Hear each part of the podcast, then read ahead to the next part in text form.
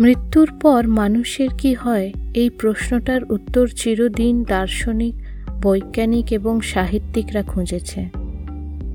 মানুষের আদিম কাল থেকে মনের মধ্যে থাকা একটা বড় প্রশ্ন, মৃত্যুটাই কি অন্ত? এটাই যদি শেষ হয়, তবে আমাদের এই চেতনাটা, যেটাকে আমরা আমাদের শরীর থেকে আলাদা বলে মনে করি, সেটা কোথায় যায়? মৃত্যুকে অন্ত বলে ধরলে যেন কেমন একটা গোটা জীবনটাই অর্থহীন বলে মনে হয়। নিজেকে ছাড়া এই পৃথিবীটাকে কল্পনা করার ক্ষমতা হয়তো আমাদের নেই। তাই মানুষ সর্বদাই এই প্রশ্নের উত্তর খুঁজেছে।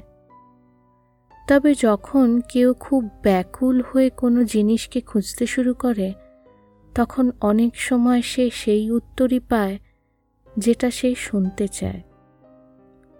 বেশিরভাগ মানুষে বিশ্বাস করে যে মৃত্যুর পরে আমাদের শরীরটা তো নষ্ট হয়ে যায়, তবে আত্মা বেঁচে থাকে।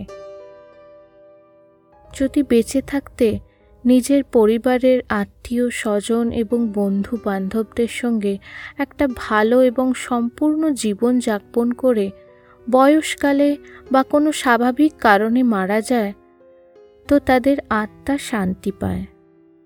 তবে যখন কেউ খুন হয় বা হিংসাত্মকভাবে তার মৃত্যু হয়, তখন বলে যে তার আত্মা শান্তি পায় না। সে তার প্রতিশোধ নেওয়ার জন্য ঘুরে বেড়ায় এবং নিজের উপস্থিতির পরিচয় লোকেদের দেয়। এমন অনেক গল্প আছে যাতে যখন কারুর মৃত্যুর কোনো কারণ পাওয়া যায় না বা মৃত ব্যক্তির দেহ খুঁজে পাওয়া যায় না, তখন সেই মৃত ব্যক্তির আত্মা তাদের আত্মীয়দের সংকেত দিয়ে কিছু বোঝানোর চেষ্টা করে। আমরা মানি বা না মানি, এরকমও ঘটনা ঘটেছে। যে মৃত ব্যক্তির আত্মা তার খুনের জায়গা এবং খুনির নাম সংকেত করে বুঝিয়ে দিয়েছে। এবং ধরা পড়ার পরে খুনি নিজে দোষ স্বীকারও করেছে। যেমন উনিশশো চুরানব্বইয়ে সাসেক্স ইংল্যান্ডের হ্যারি এবং নিকোলার ফুলারের ডাবল মার্ডার মিস্ট্রি। স্বামী স্ত্রীকে তাদের ঘরে মৃত পাওয়া যায়। নিকোলাকে তিনবার গুলি করা হয়েছিল এবং হ্যারিকে কাছ থেকে পিঠে গুলি করে মারা হয়েছিল। এক বছর পর তাদের পাঁচ সপ্তাহ লম্বা কোর্ট কেস শেষ হওয়ার পরে জুরিকে ব্রাইটনে ওল্ড শিপ হোটেলে রাত ভোর রাখা হয়। নিয়ম অনুযায়ী কথা ছিল যে তারা সারা রাত ধরে নিজেদের মধ্যে আলোচনা করে ফাইনাল ডিসিশন নেবে। অনেক তর্কের পরও যখন তারা মতামত ঠিক করতে পারে না তখন চব্বিশ বছর বয়সী অ্যাড্রিয়ান সাজেস্ট করে যে তারা প্ল্যানচেট বোর্ডের ব্যবহার করে মৃত নিকোলার আত্মাকে ডেকে তাকে জিজ্ঞেস করার চেষ্টা করবে। পাঁচজন মিলে প্ল্যানচেট শুরু করে। তারা নিকোলার আত্মাকে ডেকে জিজ্ঞেস করে, কে তোমার খুন করেছে? উত্তর আসে স্টিফেন ইয়ং ডানেট তারা জিজ্ঞেস করে, কীভাবে? উত্তর পায়, শর্ট। তারা জিজ্ঞেস করে যে, তাদের কি করা উচিত এখন? Vote guilty tomorrow. পরের দিন সকালে স্টিফেন ইয়াংকে কোর্ট দোষী ঘোষিত করে। তবে এই ওলশিপ হোটেলের রাতের ঘটনাটা জানাজানি হওয়ার পরে তাদের মানে জুরিদের, খুব নিন্দে হয়। এবং ডিসিশন নেওয়া হয় যে আবার নতুন করে ট্রায়ালটা করা হবে। দ্বিতীয় ট্রায়ালের ভার্ডিক্ট এলো, আবার গিলটি আবার স্টিফেন ইয়াংকেই দোষী পাওয়া গেল। আমি চৈতি আদিত্য এবং এটা প্রহেলিকা।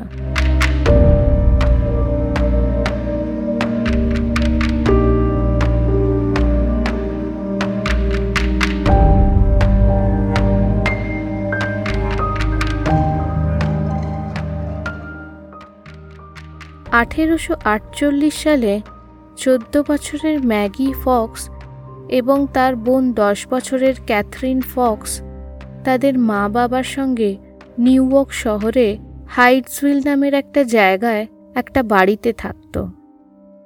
হাইটসউইল জায়গাটা এখন আর নেই, তবে এটা তখন অ্যাকার্ডিয়া টাউনশিপের মধ্যে পড়ত। যেই বাড়িটাতে তারা থাকত সেটা ভুতুরে বলে আগে থেকেই জানা ছিল। তবে ফক্স পরিবার সত্যি ভয় পেতে শুরু করে যখন ঘরের মধ্যে থেকে কিছু অদ্ভুত আওয়াজ আসতে লাগে। কখনো কোনো ঠক ঠক শব্দ বা কখনো জিনিসপত্র সরাবার আওয়াজ। মধ্যরাত্রে হঠাৎ কোনো দেওয়ালে ঠক ঠক করে ঠোকার শব্দ বা মাটিতে কিছু ঠোকার শব্দ। আস্তে আস্তে মিসেস ফক্স মানে মেয়ে দুটির মা লক্ষ্য করল যে আওয়াজগুলোর মধ্যে কিছু প্যাটার্ন রয়েছে। তবে প্যাটার্নটা কি, সেটা সে বুঝতে পারছিল না। আপনাদের ঘরে যদি এরকম আওয়াজ হয়, তাহলে আপনি নিশ্চয়ই উঠে গিয়ে খোঁজ করবেন যে আওয়াজটা কোথা থেকে আসছে। যদি ঘরের নিচে কোনো বন্ধ সেলার থাকে, তাহলে নিশ্চয়ই সেখানে আপনি একা ঢুকে পড়বেন। ঠিক তো? তবে ফক্স ফ্যামিলি এই সময় খুব ভয়ের মধ্যে ছিল। Specially Mrs Fox. সারা রাত ধরে ঘুমোতে পারছিল না। একত্রিশে মার্চের রাতে দশ বছর বয়সী ক্যাথরিন সেই অদৃশ্য শব্দ তৈরিকারীকে চ্যালেঞ্জ করে। যদি সে কিছু বলতে চায়, তাহলে যেন সে তার আঙুলের চুটকির আওয়াজটাকে অনুসরণ করে। ঠিক যেমনভাবে ক্যাথারিন নিজের আঙুলের শব্দ করে, ঠিক সেইভাবে সেই আত্মাটাও তার শব্দটার নকল করে। তাকে বলা হলো যে মেয়েগুলির বয়স যেন সে ঠক ঠক আওয়াজ করে বলে দেয়। সে সঠিকভাবে বলে দিল।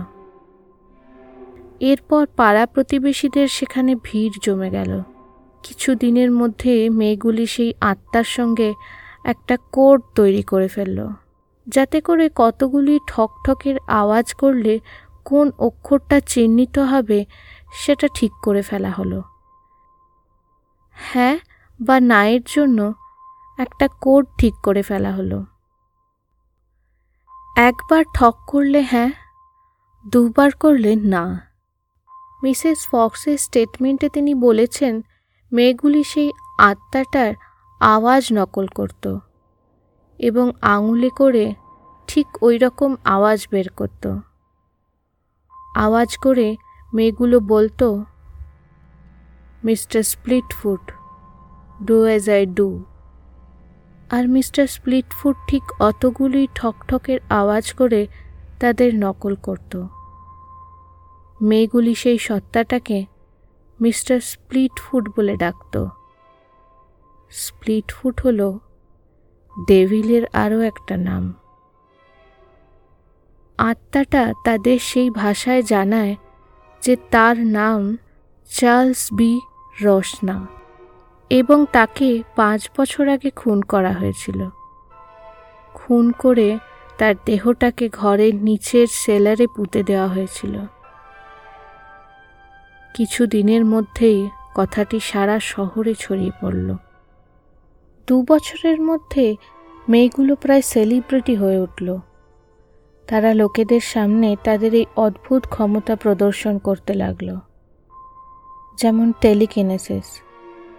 মানে কোনো জিনিসকে স্পর্শ না করেই সেটা সরিয়ে বা বেঁকিয়ে দেওয়ার ক্ষমতা রাখা বা অন্য আত্মাদের যোগাযোগ করে তাদের কথা, তাদের আত্মীয়দেরকে জানানো।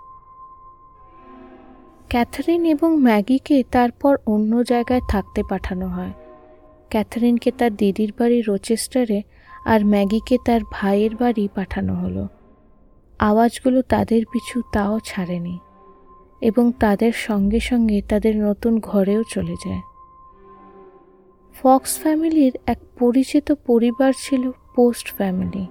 এমি পোস্ট এবং ইস্যাক পোস্ট, যারা নিজেরাও ওখানকার স্থানীয় ওঝা ছিল। তারা তখন দুটি মেয়েকে তাদের রোচেস্টার ঘরে ডাকে। মেয়েগুলির অদ্ভুত ক্ষমতা দেখে তারা সঙ্গে সঙ্গে তাদের অন্যান্য বন্ধুদের সেই খবরটা দেয়। এইভাবে দুটি মেয়ে প্রথম মিডিয়াম হিসেবে প্রসিদ্ধ হয়। মিডিয়াম মানে হলো যারা আত্মাদের সঙ্গে কথা বলতে পারে। এবং সেই কথাগুলো মানুষের কাছে আবার জানাতে পারে। মানুষের এবং আত্মার মাঝের এক ধরনের মাধ্যম।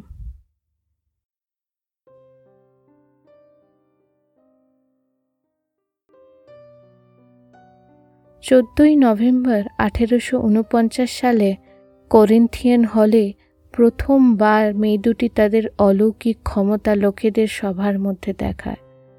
টাকা দিয়ে লোকেরা তাদের এই অদ্ভুত শক্তির প্রদর্শন দেখতে আসত। খুব তাড়াতাড়ি মেয়েগুলোর প্রসিদ্ধি দেখে তাদের পিছু পিছু অনেক লোকই এই ক্ষমতা রাখার দাবি করতে লাগল।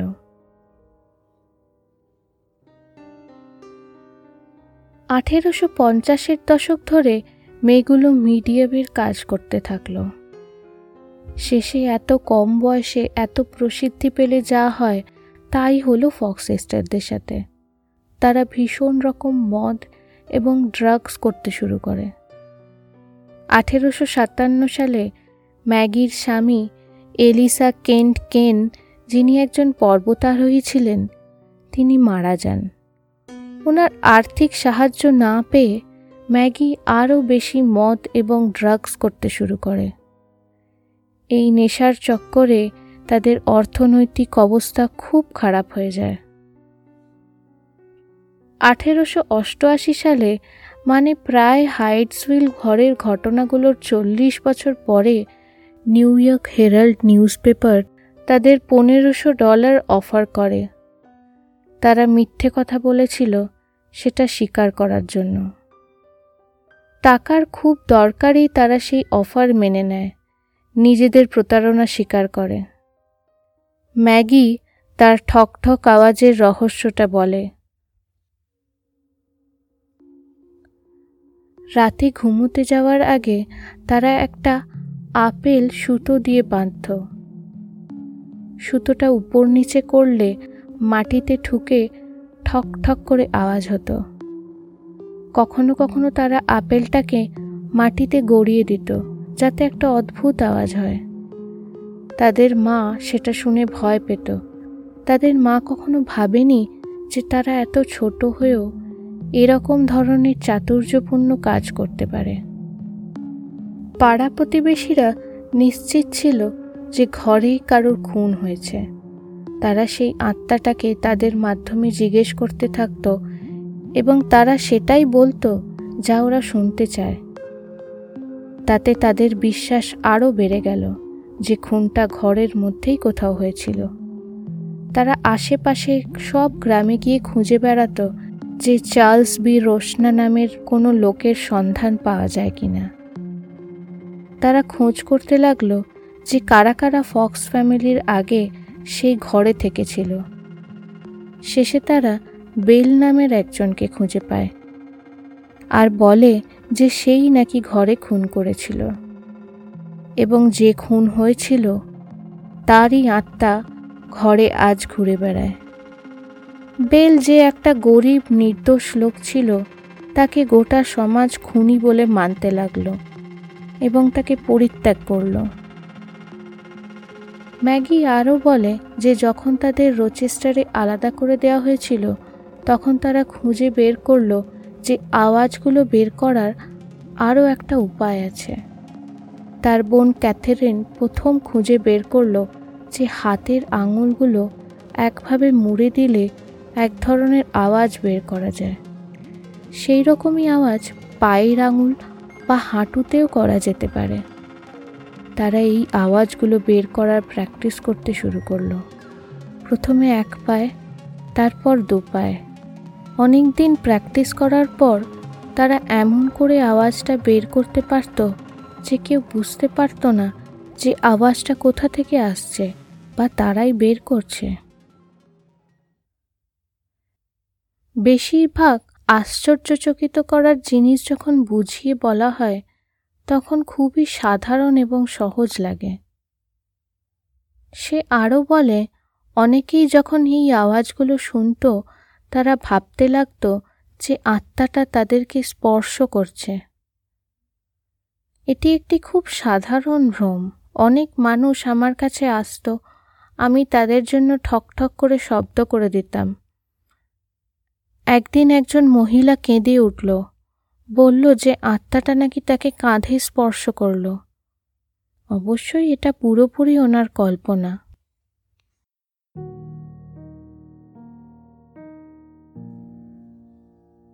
আঠেরোশো উননব্বই মানে তার মিডিয়ার সামনে কনফেশনের ঠিক এক বছর পর ম্যাগি তার স্টেটমেন্ট ফিরিয়ে নেয়। বলে যে তাকে চাপে ফেলে স্টেটমেন্টটা নেওয়া হয়েছিল এবং তার টাকার দরকার ছিল।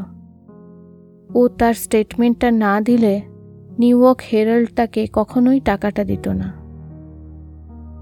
কিন্তু ততদিনে লোকেদের বিশ্বাস তাদের উপর ভেঙে গিয়েছিল। তাদের প্রসিদ্ধি অনেক কমে গেছিল। অত্যন্ত দারিদ্রে তাদের দুজনেরই কিছু বছরের মধ্যে মৃত্যু হয়ে যায়।